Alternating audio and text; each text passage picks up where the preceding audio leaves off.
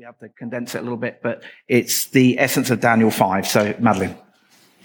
King Belshazzar gave a great banquet for a thousand of his nobles and drank wine with them. While Belshazzar was drinking his wine, he gave orders to bring in the gold and silver goblets that Nebuchadnezzar, his father, had taken from the temple in Jerusalem, so that the king and his nobles, his wives and his concubines might drink from them. So they brought in the gold goblets that had been taken from the temple of God in Jerusalem and drank from them. As they drank the wine, they praised the gods of silver and gold, of bronze, iron, wood, and stone. Suddenly the fingers of a human hand appeared and wrote on the plaster of the wall near the lampstand in the royal palace. The king watched the hand as, as it wrote. His face turned pale and he was so frightened that his legs became weak and his knees were knocking. The king summoned the enchanters, astrologers, and diviners. Then he said to these wise men of Babylon, Whoever reads this writing and tells me what it means will be clothed in purple and have a gold chain placed around his neck, and he will be made the third highest ruler in the kingdom. Then all the king's wise men came in, but they could not read the writing or tell the king what it meant. So King Belshazzar became even more terrified, and his face grew more pale. His nobles were baffled. The queen, hearing the voices of the king and his nobles, came into the banquet hall. May the king live forever, she said. Don't be alarmed. Don't look so pale. There is a man in your kingdom who has the spirit of the holy gods in him. In the time of your father, he was found to have insight and intelligence and wisdom like that of the gods. Your father, King Nebuchadnezzar, appointed him chief of the magicians, enchanters, astrologers, and diviners. Call for Daniel, and he will tell you what the writing means. So Daniel was brought before the king, and the king said to him, Are you Daniel, one of the exiles my father the king brought from Judah? Now I have heard that you are able to give interpretations and to solve difficult problems. If you can read this writing and tell me what it means, you will be clothed in purple and have a gold chain placed around your neck, and you will be made the third highest ruler in the kingdom. Then Daniel answered the king, You may keep your gifts for yourself and give your rewards to someone else. Nevertheless, I will read the writing for the king and tell him what it means. Your Majesty, the Most High God gave your father Nebuchadnezzar sovereignty and greatness and glory and splendor. But when his heart became arrogant and hardened with pride, he was deposed from his royal throne and stripped of his glory. He was driven away from people and given the mind of an animal he lived with the wild donkeys and ate grass like the ox. His body was drenched with the dew of heaven until he acknowledged that the Most High God is sovereign over all kingdoms on earth and sets them and sets over them anyone he wishes. But you, Belshazzar, his son, have not humbled yourself, though you knew all this. Instead, you have set yourself up against the Lord of heaven. You had the goblets from his temple brought to you, you and your nobles, your wives, your concubines drank wine from them. You praise the gods of silver and gold, of bronze, iron, wood, and stone, which cannot hear or see or understand. But you did not honor the God who holds in his hand your life and all your ways. Therefore, he sent the hand that wrote the inscription. This is the inscription that was written. Mene, mene tekel parsin. Here is what these words mean. Mene. God has numbered the days of your reign and brought it to an end. Tekel. You have been weighed on the scales and found wanting. Peres. Your kingdom is divided and given to the Medes and the Persians. Then at Belshazzar's command, Daniel was clothed in purple, a gold chain was placed around his neck, and he was proclaimed the third highest ruler in the kingdom. That very night, Belshazzar, king of the Babylonians, was slain, and Darius the Mede took over the kingdom at the age of 62. This is the word of the Lord. Knowing that something can have very serious consequences, negative consequences, and doing it anyway is depending on the situation, either uh, bravery, pride, or foolishness, or maybe a combination of all three. Well, today we're going to focus on pride, and I think actually uh, pride and foolishness are two sides of the same coin. Uh, when I was 18, there was an occasion when I was driving home uh, in the early hours of the morning down some very windy country roads in England. And uh, I decided that with my six months driving experience, I was qualified to rally the car home, uh, testing my driving skills and the car, my dad's car, to the limit. Well, I made it a few miles before I found myself uh, spinning through 180 degrees and rolling down a steep embankment at the side of the road. Um, they say pride comes before a fall. In my case, uh, pride came before a crash. Uh, the car was a write-off, as you probably tell uh, from that picture. Uh, but I was able to climb out of it through the passenger window because the car was uh, on its side. I made my way back to the road, and my pride was completely deflated. But I was alive. Pride can be fatal, as it was for King Belshazzar. He's referred to as King uh, Belshazzar, but he wasn't officially the king. He was actually co-regent with his father Nabonidus, who had spent a protracted period of time away from Babylon in a place called Tema. Uh, so you can imagine uh, Belshazzar having a kind of a spoilt, entitled, rich kid mentality, and we're going to see that he demonstrated his extreme pride in quite a number of ways. Firstly, he held uh, a feast for a thousand nobles. That's a lot of people to have over for dinner. And it would have been an opulent affair and an opportunity for Belshazzar to demonstrate his wealth and power and to show off. And while he was drinking his wine, and this is uh, another way of saying he was already pretty drunk, uh, he uh, gave orders to bring the gold and silver goblets that had been ransacked from the temple in Jerusalem. So the king, his nobles, wives, and concubines were drinking out of these sacred vessels. By the way, it would have been very unusual for wives and concubines to be present at a feast like that.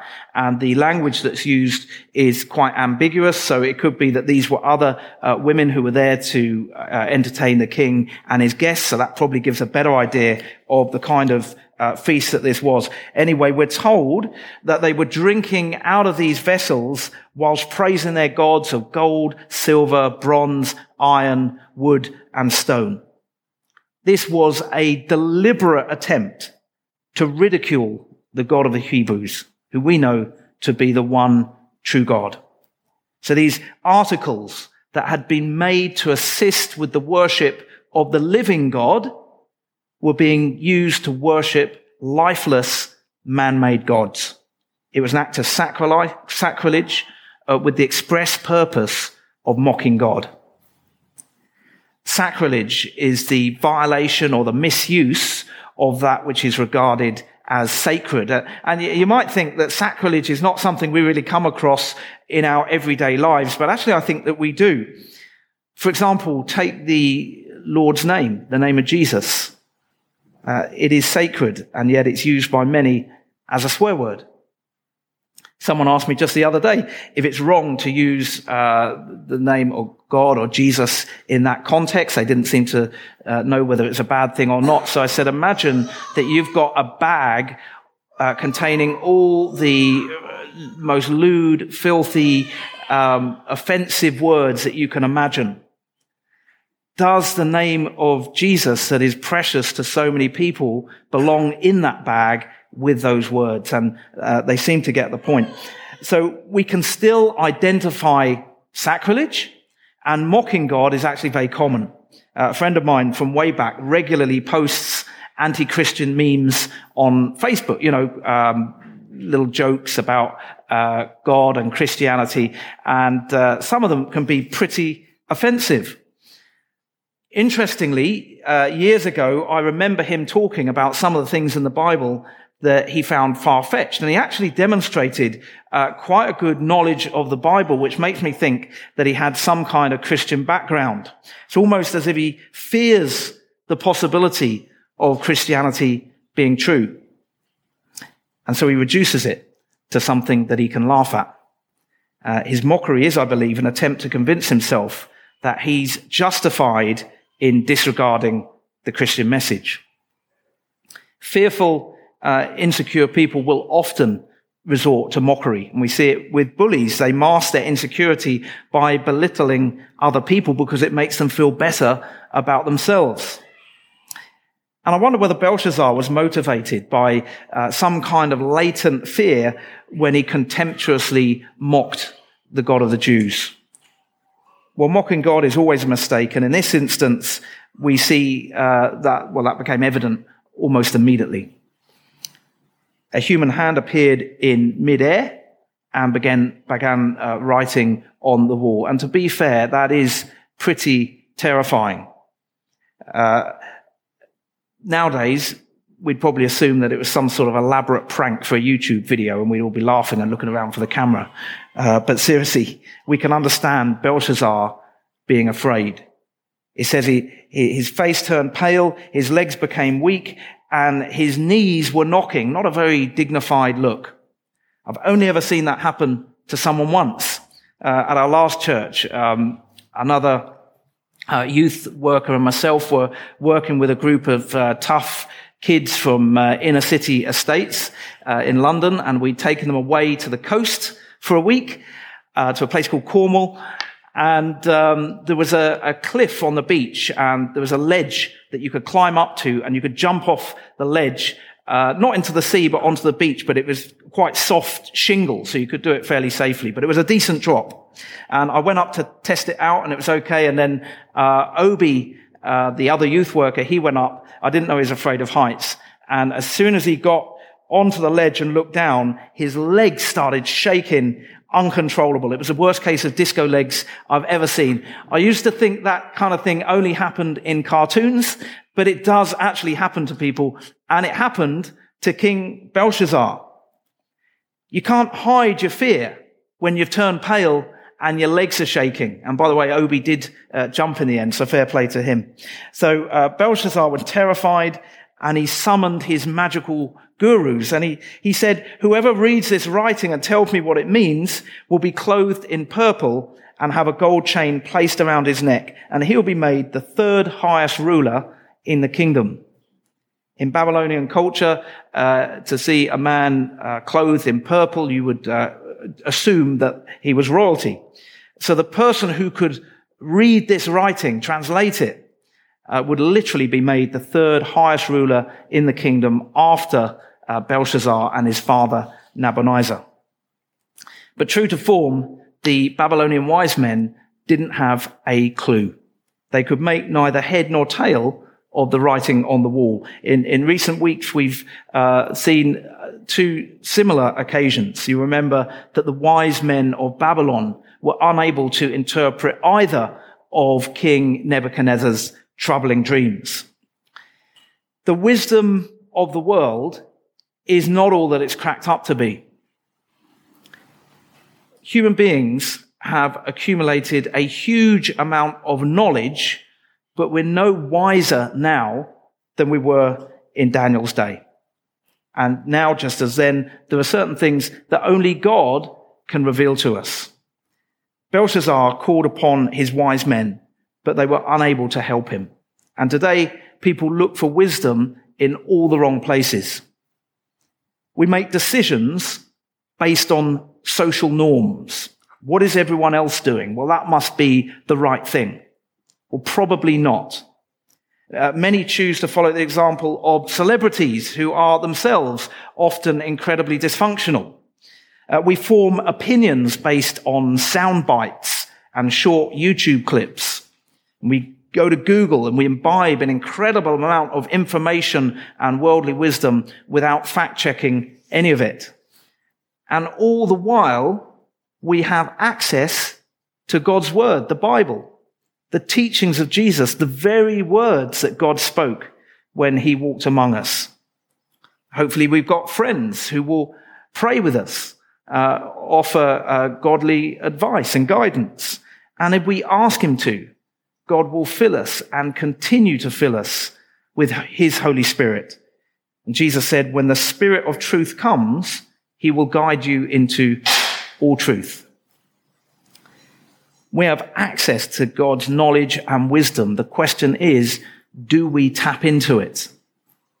Uh, of course, the Bible can't tell us everything we could ever wish to know. I don't look in the Bible when I want to know when the next bus is coming. And to expand our general or specific knowledge, we have to read, study, and learn from a myriad of different sources. But if we want wisdom, the how do I live my life? And what kind of person am I aiming to be kind of wisdom? Then our first port of call should be God's word. So Belshazzar looked firstly to worldly wisdom, but instead of it being a help, it actually hindered him. Uh, verse 9 says, So King Belshazzar became even more terrified and his face grew more pale. So things are not looking up for Belshazzar. Uh, then the queen, who was most likely the queen mother, so possibly King Nebuchadnezzar's wife, uh, more likely his daughter, and hopefully the family tree, if it's up there, will will make that um, a bit clearer. Um, so uh, the queen, as she's called here, but really the queen mother, we think, uh, reminds Belshazzar about Daniel, whom Nebuchadnezzar had put in charge of all the wise men of Babylon. By the way, Nebuchadnezzar is repeatedly referred to as Belshazzar's father in this passage, but in the ancient world, to call someone your father meant that you were descended from them. Uh, for example, Abraham is referred to as the father of the Jewish people. So um, Belshazzar was actually King Nebuchadnezzar's grandson. Anyway, uh, when the queen reminded Belshazzar about Daniel and his ability to interpret dreams, explain uh, riddles, and solve difficult problems, the king sent for him. And it's important to remember that although the king has sent for Daniel, he is actually now looking to the God of Israel because that is who Daniel represents. Isn't it ironic that Belshazzar's only choice, his only option, is now to look to the God that only moments ago he was ridiculing with his drunken revelry. And he offers Daniel the same uh, reward that of being instated as the third highest ruler of the kingdom if he can tell him what this writing on the wall means. In human terms, Daniel is being offered almost limitless power, but he's not seduced by that. He just wants to go on faithfully serving his God as he has always done. And it's probably worth pointing out that Daniel is most likely in his 80s at this point. And he begins by reminding Belshazzar that God gave his grandfather Nebuchadnezzar his sovereignty, greatness, glory, and splendor. But because of his pride and arrogance, he was driven away from the people and given the mind of an animal. And we looked at that last week. Basically, Nebuchadnezzar went mad until he was willing to humbly accept the sovereignty of God. When he finally lifted his eyes towards heaven, his mind and his kingdom was restored to him. Uh, dad uh, once said, and I don't know who he was quoting, but he said, a wise man learns from his mistakes, but a wiser man learns from other people's mistakes. As a father, I would love my children to learn from my mistakes. I committed my life to Christ at the age of 28, and it was a very bumpy road that brought me to that point. I would love my children to avoid the pain and the turmoil and the heartache that I experienced because I resisted God for so long. So many of us have to learn the hard way, don't we? Uh, we don't learn from the mistakes of other people. We don't even learn from our own mistakes often. And Belshazzar did not learn from the horrible mental decline that his grandfather suffered as a, as a direct result of his prideful refusal to acknowledge God. And Daniel said to Belshazzar, But you, Belshazzar, his son, have not humbled yourself, though you knew all this. Instead, you have set yourself up against the Lord of heaven. And then he talks about the temple goblets and the drinking and the idol worship. So Belshazzar knew about his grandfather being humbled by God. I've no doubt he'd heard the way that God had uh, saved Shadrach, Meshach, and Abednego from the blazing furnace. And that's why I think he feared Israel's God. From his perspective, he may have feared the possibility of there being a God who could bring him down. That's why he got drunk and he tried to mock God. He tried to reduce God to something he could manage, but it backfired spectacularly. His pride, his arrogance, and his mockery served to expedite God's judgment against him. And that judgment came in the form of the writing on the wall that Daniel interpreted. And this is interpretation. Mene, God has numbered the days of your reign and brought it to an end. Tekel, you have been weighed on the scales and found wanting. Peres, your kingdom is divided and given to the Medes and the Persians. And you might say, well, how come Belshazzar's wise men couldn't interpret that? Well, Mene, Tekel, and Peres sound like the Aramaic for numbered, weighed, and Persia. But those words also mean mina, shekel, and half shekel, which are, which are weights of measure. So there's actually a, a, a clever wordplay uh, going on here. Plus, uh, those wise men may have been very reluctant to um, give their maniacal king such terrible news. Who knows how he would have responded to that? But Daniel uh, didn't hold back. He told the king what it meant. And surprisingly, the king honored his promise and made Daniel the third highest ruler in the kingdom. Not that that counted for much because that very night, um, Belshazzar was slain and Darius the Mede uh, took over the kingdom. Mocking God is a serious thing. And in Belshazzar's case, it led to immediate judgment. Belshazzar's pride was quite literally fatal. But the fact is, all human arrogance and pride against God is fatal. All human arrogance and pride against God is fatal. If we say in our hearts, I don't want God, I don't need God. I don't even acknowledge God's existence. Then we too will be weighed in the scales and found wanting. But it doesn't have to be that way. It doesn't have to be that way. Jesus died so that we can be forgiven for all our pride and our arrogance and all the other ways that we sin against God. Not only forgiven, but restored to a right relationship with God, a relationship that will last forever. I began by telling you how my pride and stupidity uh, led to me crashing my dad's car. Uh, I came out of that accident unscathed, but I was convinced that my dad was going to kill me. But when I apologized and he could really see that I was sorry, he hugged me and he said, I'm just glad you're okay. And when we turn to God through Jesus and say, I'm sorry, I'm sorry for my pride and my arrogance. I'm sorry for ignoring you and going my own way. When we turn away from our sin and turn back to God, He forgives us.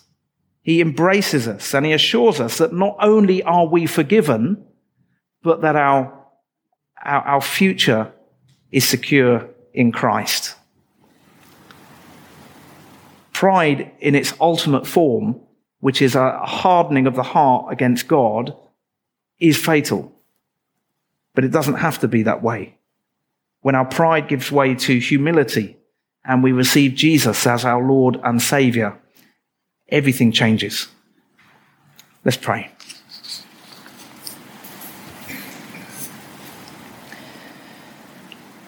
Heavenly Father, we thank you that you are a loving Father who wants the best for us.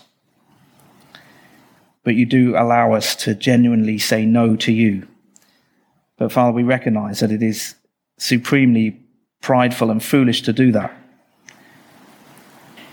We pray, Lord, that we will continue to say yes to you on a daily basis, that we'll live our lives for you, that we'll put our trust in your promises and in your Son, Jesus Christ. Father, help us to be less prideful and more humble. Help us to put you first in our lives. And we ask this in Jesus' name. Amen.